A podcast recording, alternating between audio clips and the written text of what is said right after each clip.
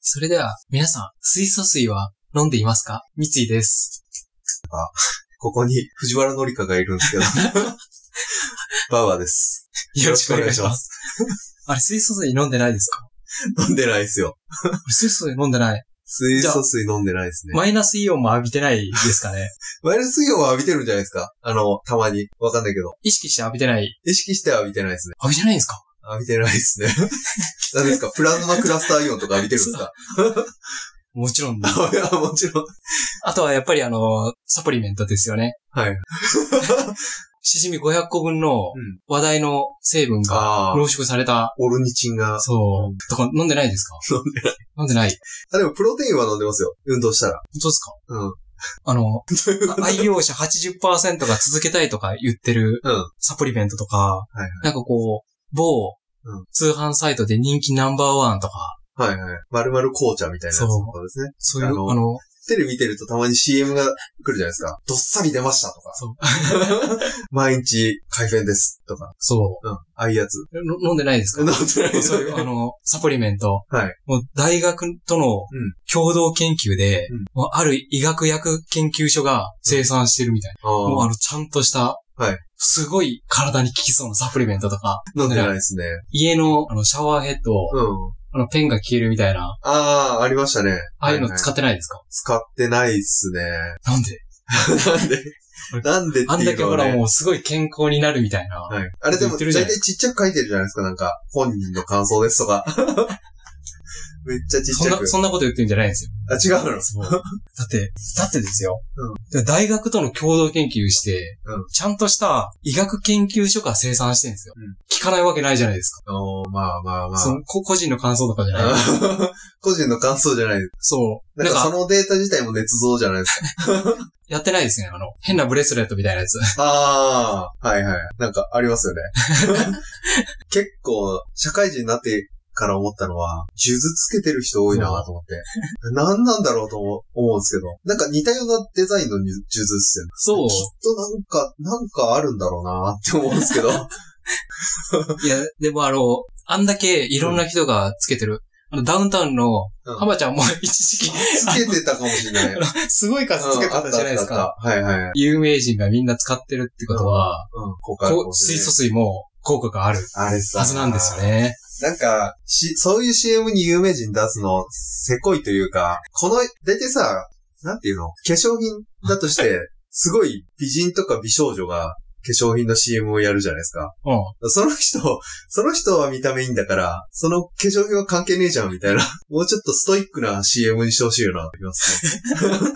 イメージしやすいけどね。じゃあやっぱりそんなうがった見方してたらダメなんですよ。ダメなんだあ。の、きっとう、んそのタレントさんはずっと使い続けて たはずなんですよ。あの、生まれてこの方。う ん。そうです。すごいなそう。というわけで、あの、はいやっぱそういうのを使ってない、ということなんで、はいそういう人に向けたん本を今日紹介しようかなとうん思って持ってきました。はい今回紹介する本はこちらです。なぜ疑似科学が社会を動かすのか。うん。になります。初めて聞いた疑似科学っていう言葉。疑似科学って知らないですかうん何の信憑性もないのに、うんまるで科学的に証明されてるかのようにうん宣伝するようなうん商品とかを、まあ、疑似科学の商品って言うんですよ。へえ。ださっき僕が話してた水素水とかマイナスイオンとか、なんかよくわからんサプリメントとかって、はいそれっぽい 宣伝するじゃないですか。なんかもう、まあなんか、効果があるよみたいな。証明されてますみたいなね。でも、何の証明もされてないのがうん、ああいう商品で、それを、疑似価格って言うんですよ。でも、あれって訴えられないんかね。 まあ個人の感想ですってちっちゃく書いてあるからいいのかな。で、それが、うん。うん。うまく宣伝されてるのがうん、そういう商品なんですよ。ちなみに、僕あの、さっき言いましたけど、何一つ僕試してないですから。あー水素水もマイナスイオンもなんかよくわからんサプリメントも。はいはい。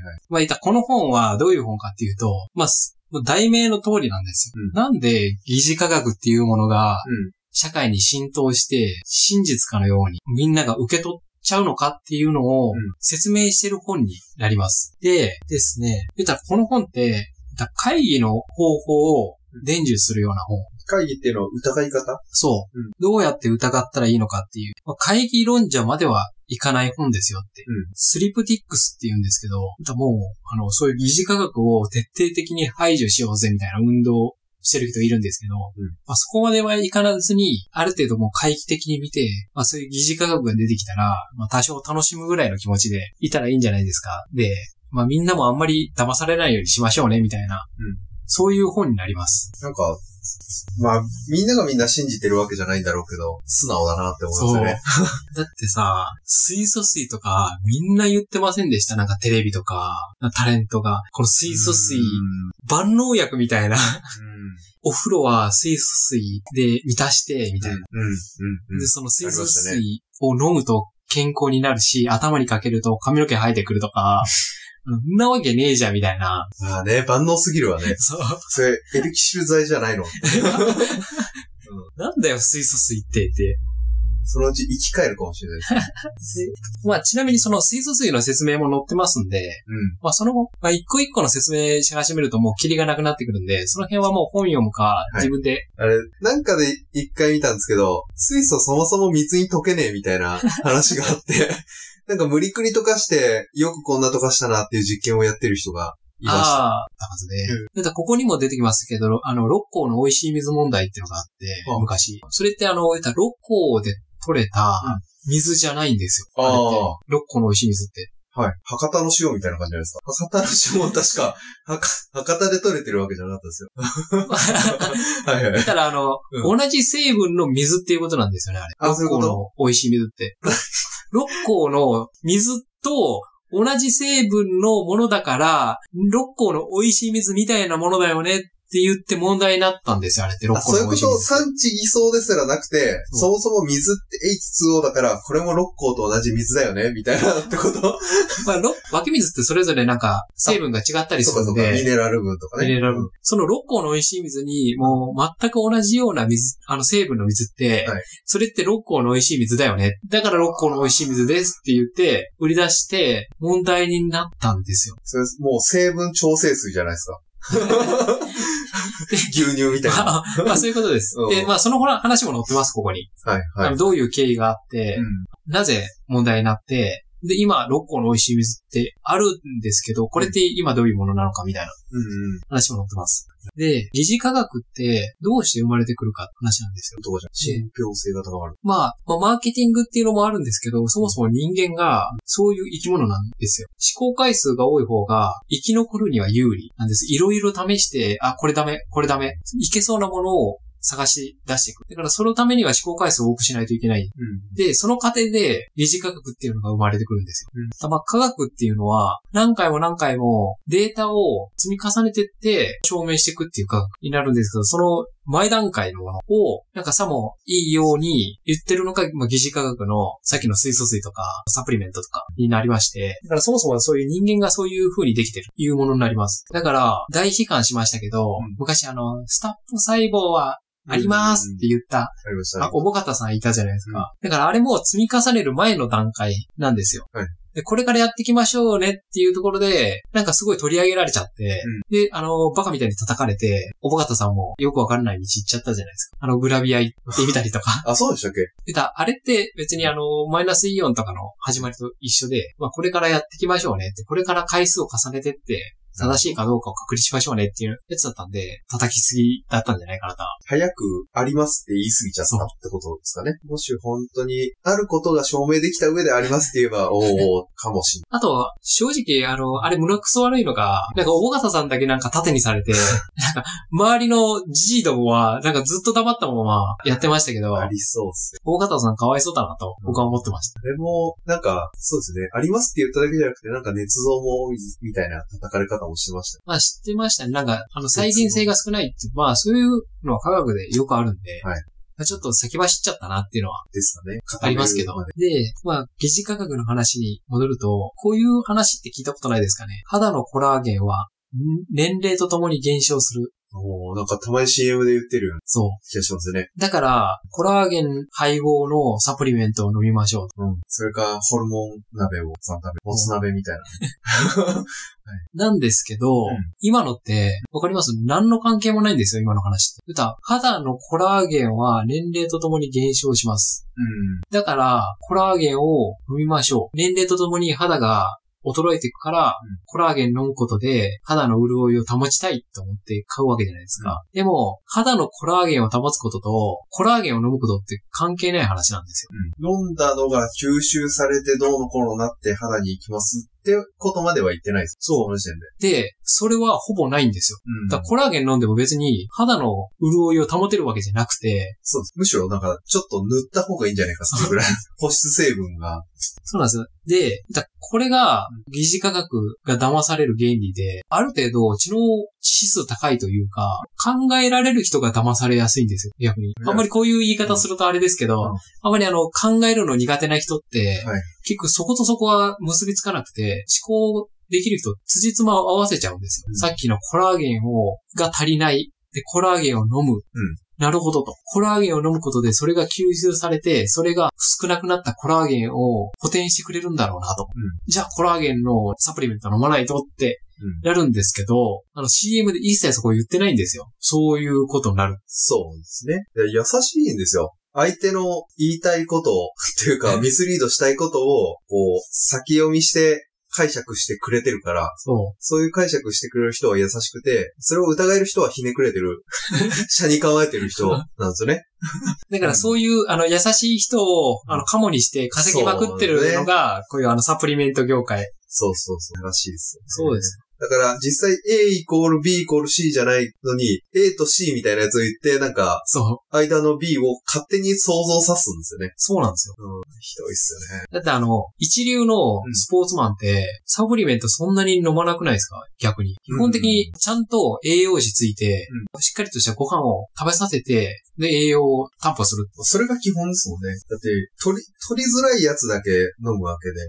その 例えば、もう1日で必要なタンパク質を 80g か、じゃあ全部プロテインで取っちゃえとかっていうことはないですから。 そうなんですよ肉食った方がそれはいいし。で、あの、だ逆に、そういうあの、サプリメント飲むことって、危ないんじゃないかって言われてるものがあって、さっき言ったしじみ500個分配合みたいな。オルニチンですね。そう。なんですけど、なんかそういうのをもう濃縮することで、うん逆にその未知の毒性のある食べ物とかもいっぱいあって、だすただ、あのすごい少量なんで人間には害がないっていう。ただ今の、あんまり言うとあれかもしれないですけど、あの、原子力のうん。海に戻して、ああだこうだって問題になってますけど、普通の食べ物の中にも少量入ってますし、あれ。もちろん、自然界にありふれてますからね。なんですけど、まあ、それは大量に飲んだら、まあ、危険なんですけど、というものがもしかしたら入ってるかもしれなくてうん、例えば、まあ、しじみが入ってるかどうかわかんないですけど、そういうものって、しじみ1個あたりが、まあ、仮にですけど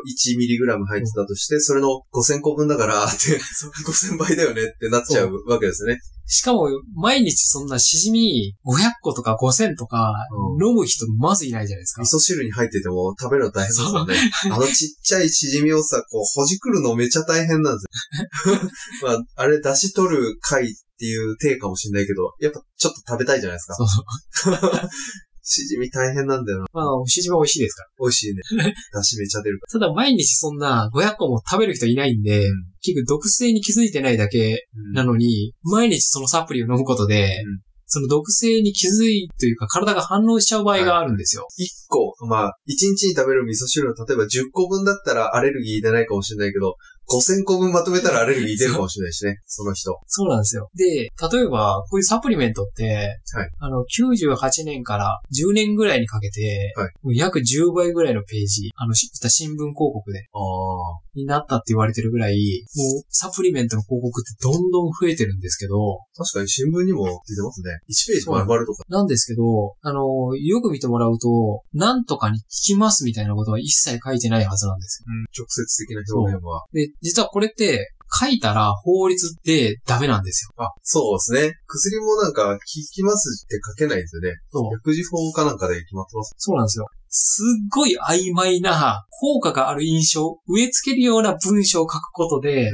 A と C があって、B 勝手に補填してくれるみたいなことになるんで、みんな騙されて買いまくるっていううん話なんですよ。で、例えばですね、ただ、その中ででも効果があるって、かける食品っていうのがあって、3種類あるんですよ。栄養機能食品と言われてるものうん。で、これがビタミン剤とか、もうそのまま、ビタミン、ミネラルとか、機能が確認された17種類の成分のいずれかを含んだ食品が栄養機能食品。で、次が、あの、特保と言われてるもの、ありますね。特定保険用食品。お茶と。そうです。消費者庁から承認が降りた食品がこれ特保になる。で、機能性表示食品というのがありまして、企業が機能性とか安全性を調べたデータを消費者庁に届けて、それ受理されたものが、この機能性表示食品として言えると。で、まあ、信頼を受けるのは今の順番。なので、栄養機能食品、特定保険用食品、機能性表示食品の順で、まあ、信頼できるものになるんですけど、サプリメントってこれどれにもないんですよ。書いてないですかそね。う。だからそれ以下なんで、正直ほぼ信頼できない。本当に効果があるかわからんというか、まあ効果も書いてないんで、それっぽいこと書いてるだけなんで、なので、あの皆さんはあんまりあのそういうのを信用しない方がいいですよという話なんですよ。少なくともさっきの3つのうち1つがついてれば、何かしかの効果はあるって感じですかね。そうですね。まああるんじゃないかなと。はいまあ特にあの一つ目と二つ目は、まあ、あると。で、三つ目は、おそらくあるんじゃないかと言われてます。なので、まあ、健康を気をつけたかったら、今言った三つが書かれてるものをうん買うのがいいんじゃないかとうん思います。で、例えば、あと、じゃあ万能理論を掲げるようなもの。これ何かっていうと、あの、お守りとか、うんお札とか、万能理論っていうのがどういうものかっていうと、何でも言えるみたいな。例えば、霊や魂は自由に姿を変えられます。で万能なんですよ。だからこの写真、心霊写真を見て、いや、こんな幽霊いるわけないじゃないかって言った時に、いや、霊は自由に姿変えられるんですよ。とか、何かあの、とんでもないあの、不幸が起きた時に、これは神のお示しですと。だから何でも言えるんですよ。だから結構こういうものも結構疑似価格が入ってきやすいようなものになってます。その中でいくと、悪いことが起きました。これ、あの時あれした罰が当たったかなっていうのは疑似科学ではないですかで、そこで、例えば、それを防ぐためには、この壺を買ったらいいですよとか、ああ、あくまでその、なんか宗教的勧誘とか、物を買わせるみたいなところに結びつけてるのが、まあ理屈もないのに、そうってそう感じ。ですかね。まあ一応この辺もなんか疑似価格みたいな話で言われてますね。うん、なるほど。で、まあもうそろそろ最後。まあ他にもなんか結構いろいろ載ってるんですよ。うんなので、まあさっき言ったコラーゲンの話とかも、あの、まあ詳しく載ってたり、え、これって疑似科学なのっていうことも結構載ってます。さっき言ったあの、万能理論系は、あ、確かに言われてみたら疑似科学っぽいけど、みたいな。うんよく有名なやつで言うと、あの、血液型診断とか、その辺も一応疑似科学として取り上げられてたり、これはなんか統計学なのかなと思ってましたけどね。例えば、B 型は大雑把だって言われ たら、僕 B 型なんですけど、大雑把だって言われたら、その、大雑把な人が統計的に多い、みたいな、っまあ、えっとですね、まあそれ、ていうわけでもない んです。あ、その辺の説明知りたかったらこの本読んでください。はいはい。なるで、今、疑似科学界って、もう最大のものってのがあるんですよ。うんで、これみんなあんまり疑似科学って思ってないものがあって、現在進行形でみんな騙されてるものがあります。それなんだと思います騙されそう。だからまあ、この話をすると、まあ、いろんなところにまあ問題があるかもしれないですけど、ほど。なんか、地雷を踏みそうで嫌だなと思って。 たあだ、の、間違ってた場合の。さっき言ったみたいなあのコラーゲンとかはうん、水素水とかわかりやすいですけど、これは結構みんな騙されてる人は多いんで、あ、疑似科学ってこうやって騙されるんだっていう話なんですよ。うんわかります何かわからないです。逃 げま、逃げましたね。うん。これがですね、うん科学というのは、さっき言ったみたいに積み重ねのものが科学。うん一、回しか起きてないような事象っていうのは疑似科学なんですよ。で、一回しか起きてないもの。それがですね、産業の高度化に伴う温暖化。で、今温暖化がどうたらこうたらっていう話あるじゃないですか。疑似科学の範囲なんですよ。あ、そうなんですか。ええええ。一回しか起きえ、いや、温暖化は過去にたくさんあるんですけど、うんこれだけ高度に産業が発達した状況で、そこに被さるように温暖化っていうのが今までなくて、データがないんですよ。。あーはい。だから結局今の温暖化ってなんで温暖化が起きてるのかがよくわかってないんですよ。うんまあ、おそらくこれじゃないかなとかいうのはあるんですけど、た例えば二酸化炭素が増えました。で、まあそれで、あの、温暖化は起きるは起きるんですけど、結局産業が温暖化してるかもわかんないですし、なんか、地球自体もその氷河期と温暖期を繰り返す波があるっていうのも今。そうそう。今言われてる温暖化って疑似価格感なくないですかその、うんあんまり水素水とかと同じジャンルになくないですかテレビでも、なんかみんな真剣に言ってますけど、うんだからもしかすると、100年後とかになると、今の僕たちが言ってるような温暖化って、昔の地動説、天動説うん。の時とかの同じ状況になってる可能性があって、だからもしかするとちょっと将来バカにされてるかもしれないはい。いや、あの時なんかみんな SDGs とか、はい温暖化のためにああだこうだやってたけど、うんみんななんかバカなことしてたなっていう時代がもしかしたら来るかもしれないですし、ただその中にも本当にまずいことをやってる可能性もあるんですよ。うん。あると思います、それは。なので、あんまり温暖化関係の話はうん真に受けずに、あの、全部ちゃんと疑ってみるようなそうですね。目を見ないと、水素水を浴びて喜んでる人たちをバカにできなかもしれませんよという。うん。うん今回はあの、そういう啓蒙活動みたいな話でした。まあ何でも、とりあえず疑ってみるのはいいと思うんそうですけど、なんか、それを人に押し付けるのは良くないですね。まあそう思いす。ました。あの、いるじゃないですか。まあ、いますねも。コロナウイルスのワクチンの中には、チップが仕込まれて て、みたいなう。。 とかとね。かうん、まあ、ちょっといろいろ、あの、ワクチンの話はあるんで、 ななんていうんですか。まあまあまあ、実際、国が本当のことを言ってるかどうかっていう疑いもしなきゃいけないんですけど、ただそういうなんか、ね、あの、悪の組織がみたいなやつです ね。秘密組織がチップを埋め込んでるから、みんな打つと管理されるみたいそうな。なんです。この、これを機に 国がチップを埋め込んで管理しようとしているみたいな。まあああいうのはちょっと、まあ、そどうこか、調べてみる必要があ りますね。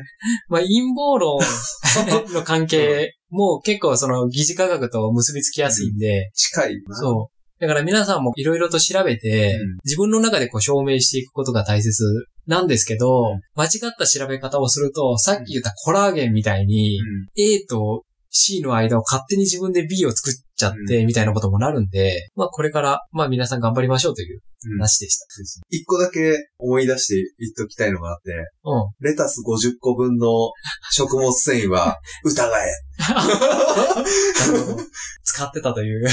え。いや、使ってない、使ってないですけど、昔それを調べて、そ、そもそもレタスに食物繊維はどんだけ入ってんだっていう話です。レモンのビタミン C と同じですよね。レモンはまあ入っ、いや、あ、クエン酸か。そうです。レモンのビタミン C ってほとんど入ってなくて、うんそうそうそそれ言うんだとブロッコリーとかあっちの方がいい、ピーマンとかの方が入ってる。そういう。パターンがよくあるんで、50倍も入ってるんかで納得するのはちょっと違うよ、と いうのを思い出し ました。というわけで、皆さんも、あの、水素水を浴び て、あの、コこれラーはゲン水温でし ょ。滝まで行っあ、そて。う。で、マイナスイオンを浴びて、そこでコラーゲンのサプリメントを飲んで、うん皆さんも健康になりましょ う。今回の話を聞いて本が見たくなってきましたね。今すぐ書店や図書館に向かいましょう。そしてあなたも本読もうぜ本読もうぜラジオではお便りを募集しています。概要欄にリンクのあるメールアドレスにメール、またはツイッターのリンクから DM 送信してください。番組を聞いていただけたら、フォローと評価をよろしくお願いします。ありがとうございました。ありがとうございました。